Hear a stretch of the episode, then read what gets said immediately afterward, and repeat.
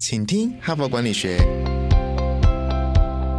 在这里，我们希望用轻松无负担的方式与你分享最新管理新知，打造属于你的哈佛 DNA。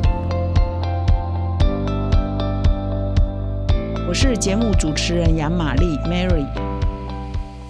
各位听众，大家好，欢迎来到请听哈佛管理学。那么今天呢，又是一周的开始哦。那我们上个礼拜呢，足谈的题目是谈职场轮调哈，到底轮调对一个人才的发展有什么好处？那这一个呢是非常务实的主题，所以上一周的我们的收听数啊又再创了新高。那么这一周呢，我们也继续来谈跟职癌哦，跟人生的规划有关的哈，就是如何思考你的职癌哦，跟人生的策略啊，到底你怎么选工作？工作的发展到底是不是可以规划，或者是不能规划？哈，这一整个礼拜呢，我们就来探讨这个，也是蛮务实的哈。就每一个上班族哈，每一个工作者都会面对的一个问题啊，怎么样规划哈？而且是长远啊，策略性的规划你的职癌有到底有什么策略？那为什么我们这一周呢，或者是上一周呢，都来探讨职癌的问题？也是因为因应说，现在应该是社会新鲜人刚刚进社会啊，第一份工作的很关键的时候嘛。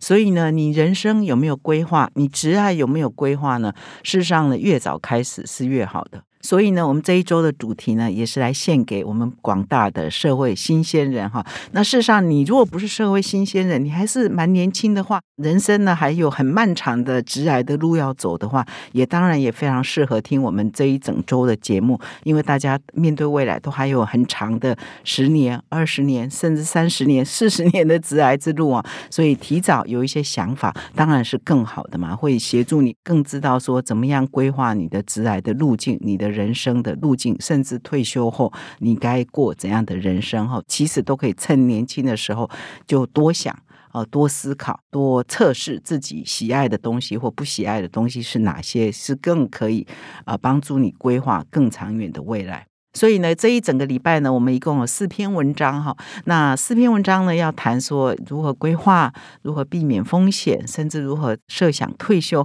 那最后呢，一个是谈到心境啊，跟理财啊相关的主题。所以一周啊的节目呢，都相当的精彩。那今天呢，我要分享第一篇文章哦。事实上，这一周有好几篇文章都是同一个作者写的，因为他就是这一个职癌发展、人力发展这一方面的专家哈，叫多利克拉克。稍后我会介绍一下他的背景。那这一篇文章的标题叫“思考你的职癌策略”哈，职癌是有策略的，应该怎么思考呢？这多利克拉克这一个作者呢，就提供很好的架构呢，可以给我们的听众跟读者做参考。哈帕工商时间，哈佛商业评论领导者个案学程，全新六大商业决策议题。现在你不必飞出国门，就能在台湾体验到哈佛商学院必修的五百堂个案教学训练。HBR 深入挖掘台湾企业情境，五十位以上跨产业领袖齐聚一堂。带您沉浸式体验多面难题，将实物和知识完美结合，助你强化商业思维，提升决策胜率。第十期课程分别于十月十四、十一月十八、十二月十六开课，报名现正火热进行中，早鸟报名还可享有七五折优惠，别再等了，现在就到说明栏点击报名，成为成功领袖的一员。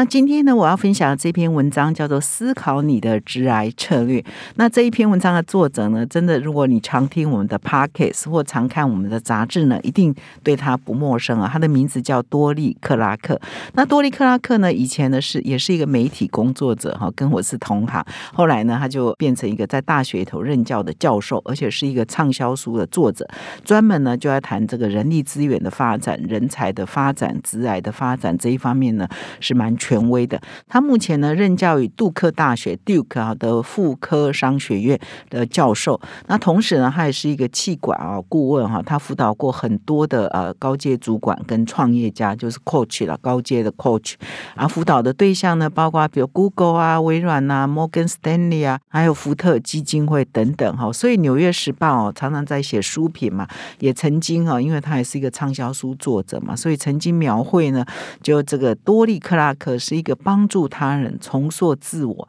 跟改变生活的专家哈，所以给他还是蛮高的肯定。那他早年呢，就是担任的新闻工作者，就是记者，有很丰富的采访、写作跟表达的经验。那最近呢，台湾也有一本书出版啊，是他的书，叫做《长线思维》啊，就杜克商学院的教授教你如何在短视的世界成为长远的思考者哈，这真的蛮有意思啊！整个世界哈，整或者在网络的时代，我们的运作是越来越短线。那在这样的呃时空背景和环境底下，我们更要训练自己成为一个长线的思考者，一个长远的思考者。凡事呢想远一点，不要只想今天，只想明天，只想下个月，可能要想三年、五年，甚至十年、二十年后的事情。所以呢，他其实这一篇文章也是在谈说，直癌的发展跟直癌的策略呢，也是可以有长线思维的哈。我们不要追求短期的报酬，有时候你要拉长想，想你人生到底要什么，你到底喜欢什么，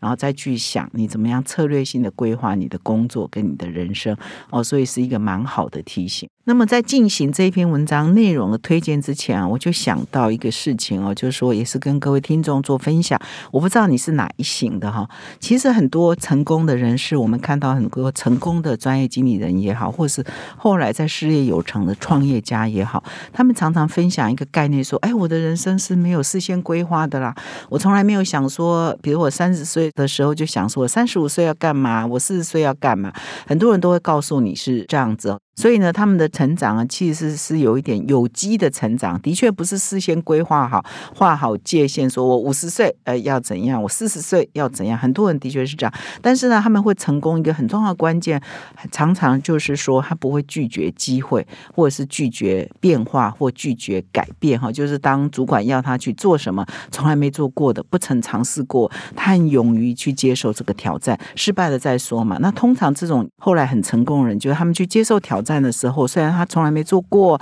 还没有尝试过，可是他会想办法去学习，想办法解决问题，所以后来证明他们是成功的。所以主管又给他更大的挑战，到最后他就是一个很杰出的专业经理人。所以其实我们上个礼拜的人物面对面访问的是台积电的资深副总这个何丽美啊，他就是这样的典型。他就说他从来不规划的，但是他有机会来说，他绝对也不会 say no 哦，他就是先做再说嘛，有一个好奇心，有一个挑。战的精神，然后那就去解决问题。那后来都证明做得很好，所以他就不断的有一些职务的挑战，那他都应付的很好。其实很多专业经理人是这样，没有错。但是我们今天呢，很多人可能会觉得我也没有规划，比如说像我自己，我也不是没有规划几岁要干嘛，几岁要干嘛。我是找到了一个很喜欢的领域哈，我很喜欢的这个新闻工作，那我就一直在这边做。那当然有很多机会来，我就去尝试。但是我从来没有说我啊年轻的时候就。想好，我二十岁，我三十岁，我三十五岁，我四十岁要做到什么阶层，我要什么待遇，从来也没有这样想过哈。所以我是属于那一型的哈。但是呢，我今天要讲的是另外一型的哈。所以我觉得，如果你是属于那种有机成长哈，然后掌握机会，那你能力很强，你就不断接受挑战，一直做上去的这一条路，当然也是可以。但是前提是你要有你的专业啊，或者是有你的这个责任感，以及你还是有你的本事了哈。然后不断的挑战新的职。不是可以的。那我今天要讲的是另外一种型，就是说，也有很多人呢是用规划啊，他是设好人生目标，以终为始，倒推回来。假设我是希望我几岁可以退休，我希望我以后的工作是哪一些构面的。事实上，多伊克拉克这一篇文章就是针对这一群人啊来写，说事实上你是可以规划的。当你以终为始的时候，你就知道你现在应该做什么事情啊。比如说，你如果计划说你想要挑战某一个职位。而这些职位，你看到说，诶，他大部分呃，可以在那个职位上做事人都具备了哪些条件？比如说，他的学历应该要有硕士啊，比如说他的专长应该要有什么啊？那你已经想好，我未来想希望挑战那个职位跟那个机会，而你现在没有那个学历啊，没有那个职能啊，没有那个专长，你现在就应该去学习嘛，你就应该去报考研究所，或者你就是应该去上什么课来补足。呃，那个职位未来所需要的职能，而你现在是没有的嘛？所以我常常说，如果你常听我的 podcast，就常常会听到我在说，这也是我属于我个人的心得分享。就管理呢，也不是只有一条路，不是谁的模式就是最好，是最适合你的模式是最好的。你是什么样性格，你选择发挥你的长处，用最符合你的。本性啊，或你的个性去发展啊，那就会走出你自己的路啊。所以适合你的方式呢，是最好的方式。所以我今天呢，在分享这个长远规划你的职癌策略。如果你是属于规划型的，就很适合你。那如果你是属于有机成长型的哈，掌握住机会，然后一直往上的，那或许这样你会觉得我都没有规划。所以没有规划的人，不代表有规划的人就不行；有规划的人，也不代表没有事先规划的人就不行哈。所以我们要。知道说，哎，这一二位都是可以通的哈，所以我今天谈的这个是多利克拉克啊，这位作者，美国畅销书作者，他所思考的，他认为是可以规划的哈，所以我们今天就来分享他认为可以怎么样的规划呢？还有四个啊要点呢，要提供给我们的读者跟听众。那多利克拉克为什么认为说我们应该要自己规划自己的职癌呢？他说：“因为我每天都很忙啊，那你的长官比你还要忙啊。”别人们举了一个例子，就是说，哎，一般的员工现在每天收发收与发哈，大概一百二十二封电子邮件，所以我每天呢要写或者是看呢，加起来就一百二十二封。那每个月呢，平均出席六十二次的会议哈，这个他就是调查他们美国上班族的结论了哈。每个月六十二次的话，代表你一个月如果工作二十天或二十二天，那就是每天平均就三个会议嘛。意思说，你其他什么事情你都不做，光开会跟处理 email，你就耗费了可能大半天以上的精力嘛。哈，所以如果你不自己帮你自己想。你的长官也没空帮你想啊，他自己也可能还要比你更忙。所以呢，我们每一个上班族，我们每一个在职场上工作人，要自己为自己想自己的职业规划，不要奢望哈，你的主管呢都忙得半死，比你还要忙，你不要奢望你的主管会主动想到你的职业规划。当然，好的主管或者是说啊，每到这个评估的季节，年终啊、中间的中或年尾啊、年底啊，他是要做绩效面谈，他可能就这个时候会来想想。哎，我底下的员工啊，可能有一些什么需求啊，满足他们的需求，或者是有什么晋升的呃规划。但是呢，他们那么忙嘛，所以我们也不要为难他们，我们自己就要想我自己的职癌规划是什么。所以一开头他就破题说，你不要期望主管帮你想，你也应该要自己想。所以呢，他就讲提出了四个策略，怎么样规划自己的职癌策略呢？怎么样长远的规划？他就提了四个步骤或四个思考点，然后第一个就是。嗯，就是要强迫自己安排时间思考，这第一点哈，就是大家都很忙，大家都没有空做策略性的思考。可是有关于你的直癌呢，你就是要强迫自己把它排入行事历，每个月或者每隔一段时间呢，你就来想想，我现在直癌的发展是在什么阶段，有没有可以更好的，或者我未来呢，希望可以怎么样才可以更好。那他这边也提供一些方法了哈，有时候我们会觉得我们都很忙啊，一天过一天呐，其实也忘记这些事情啊，很多很重要的事情呢，但是不紧急嘛，所以我们就不会立刻去做。所以呢，他就说，其实你有一个方法，让你自己呢非做不可。什么方法？就揪团哈，就像我们要去运动，我们就是要找球友啊，找上健身房的朋友。有时候你很懒，不想去，你的朋友就会拉着啊，不要这样了，不要这样了，要去了哈。所以变说，你有几个三五好友，就变成一个。团体，你们就会定期去运动，有一个俱乐部，你们定期去做什么活动？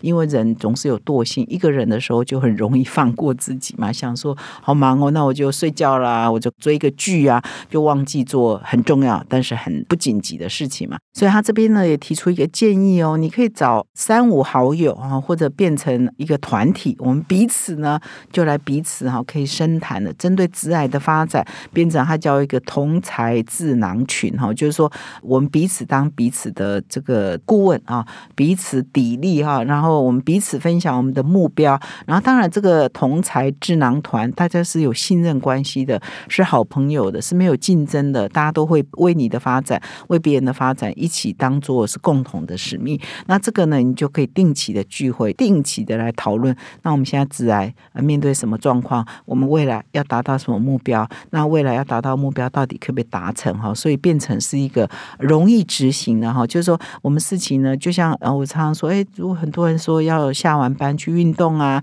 下完班去学习什么东西啊，你最好就在你办公室附近，或者在你住家附近，不要说你还要开车一两个小时去一个地方上课，开车一两个小时去一个地方运动，你就很难持续哦。所以一定要想出方法是容易执行的哈。所以多利克拉克就提供了这个方法，找几个信任的、可信任的朋友或者是同才同事，组成这个同才智囊团，大家一起讨论，那彼此呢变成一个激励彼此的一个对象哈。所以大家可以试试看哦。事实上，我所认识的企业高阶主管很多人哈，我听有时候会跟他们聊天嘛，很多人的确也都有这样的同才智囊团，他们彼此呢会激励。甚至呢，我认识了一个企业总裁，还有一个正言团。正言就是讲你不爱听的话嘛，就是你有什么做法，那你可以提到那边去讨论，那大家就会给你吐槽，说你这样做不对，那样做不对哈。但是因为大家都是很好的朋友，大家都彼此当彼此的正言哈，谏官，然后就是讲一些啊你不爱听的话，然后其实也是提醒你要注意，你可能有什么弱点，你可能有什么缺失，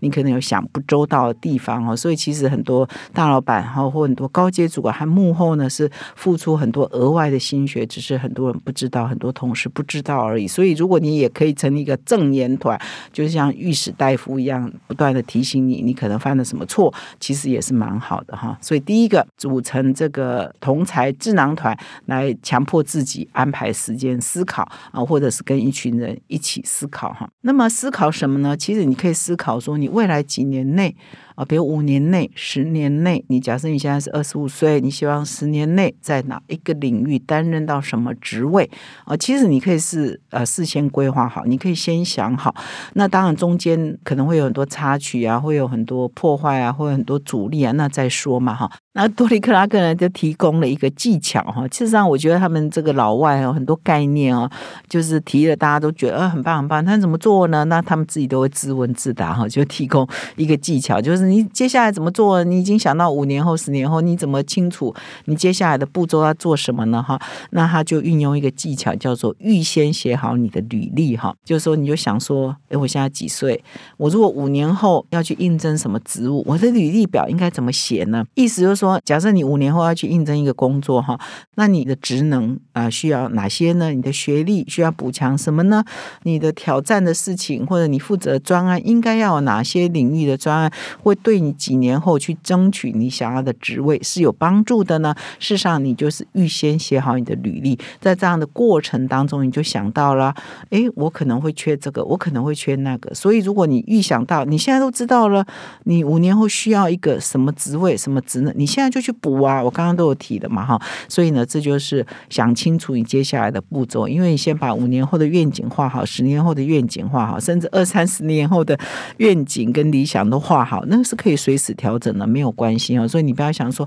哦，那么久以后是我现在才三十岁，我要想我退休后吗？哎，你就先想啊，然后每年调整嘛，每半年调整嘛，因为时代会改变。但是你完全不想，你就会被动的因应啊各种变化哈，所以你还是可以把。把主控权掌握在自己手上，先预想。那么第三个提醒哦，就是我们在做未来思考、自来策略的时候，一个提醒就是你一定要也要认真的工作，努力的工作，把你现在手上的工作做好。所以呢，他并不鼓励说，哎，你这是台语说假挖来 夸挖挖，就是说我现在占的这个缺。哎，然后我就也不好好做，然后我就想，我下一个缺在哪，然后就积极营营。哦，这样子的话，让让人家看破手脚，就是你没有战功嘛，你没有战绩嘛，还有让人家讨厌你，就是哎，你就是很有心机啊，你就是只想往上爬，可是你没有好好做你的工作嘛，哈，啊，就是一直在那边钻营嘛，哈，这样子呢，对于他这个建立啊声誉是没有帮助的。所以他第三点跟第四点，我觉得讲的很好。第三点就是说，你要投入于深度的工作，哈。就是说，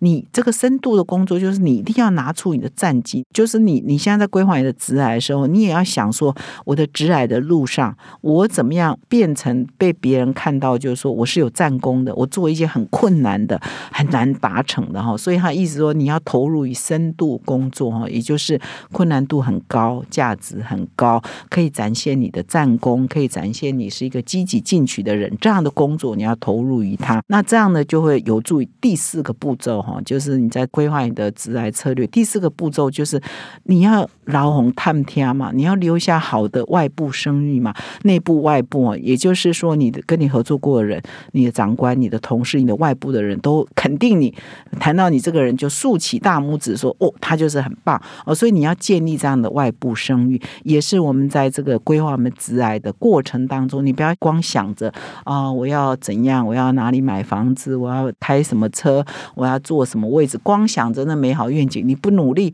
哦，你不拿出战功，你不拿出时机，你不建立你的口碑，那个都是不可能的哈。所以我觉得后面这两点的提醒，我真的觉得是蛮好的，也让我们不要说急功近利啊，也不要让我们觉得汲汲营营专营啊就可以有好成绩，不是这样的。那这个第四点哈，他提到这打造你的外部声誉很重要。就我觉得美国的学者哈，真的什么研究都有哈，所以他这边引用这个华顿商学院的一个教授叫麦修毕德威尔的一项研究哈，这个研研究结果呢，我们听起来会蛮不舒服的。也就是说，经过了很多的呃调查啊，发现说，其实当内部出缺一个职位，你从内部晋升一个人，你付的薪水会比你从外部呢挖角一个人来还要低哦。所以外部挖角的人来，我们总是信奉说，哦，他的外部口碑很好嘛，哎，他在哪一家公司好像做的很棒嘛，所以把他挖来，一定可以解决我们内部的问题嘛，一定可以马上有战功，马上有时机嘛啊。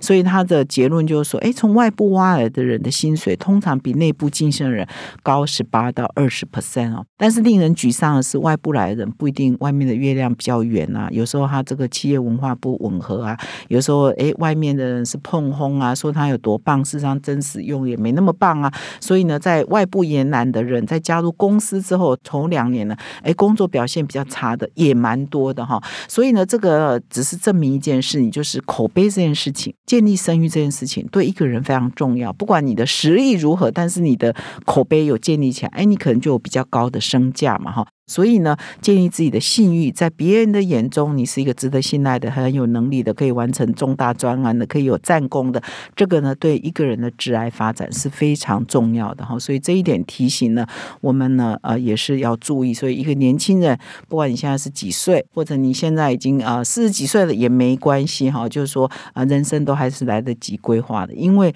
现在都是很长寿嘛哈。所以其实我们也一直在鼓励说啊，大家不一定要说哎退休。哦，就是跟原来的工作一刀两断，然后过的只有这个呃吃喝玩乐的日子。现在我们也不鼓励这样嘛，哈，所以我们也是可以好好的来规划我们迈向九十岁、一百岁的人生哦，工作啊，或者是自己的价值定位哈，都是可以好好的事先，我们现在就开始规划的。以上呢是多利克拉克在思考你的直癌策略提供的四大步骤呢，可以供各位听众跟读者呃参考。感谢你的收听。最后呢，也是提醒各位听众啊，如果你喜爱我们的节目，请到我们的说明栏点击赞助连结。感谢你，我们明天再相会。现在就注册 HBR 数位版会员，每月三篇文章免费阅读，与世界一流管理接轨，阅读更多管理大师的精彩观点。现在就开始。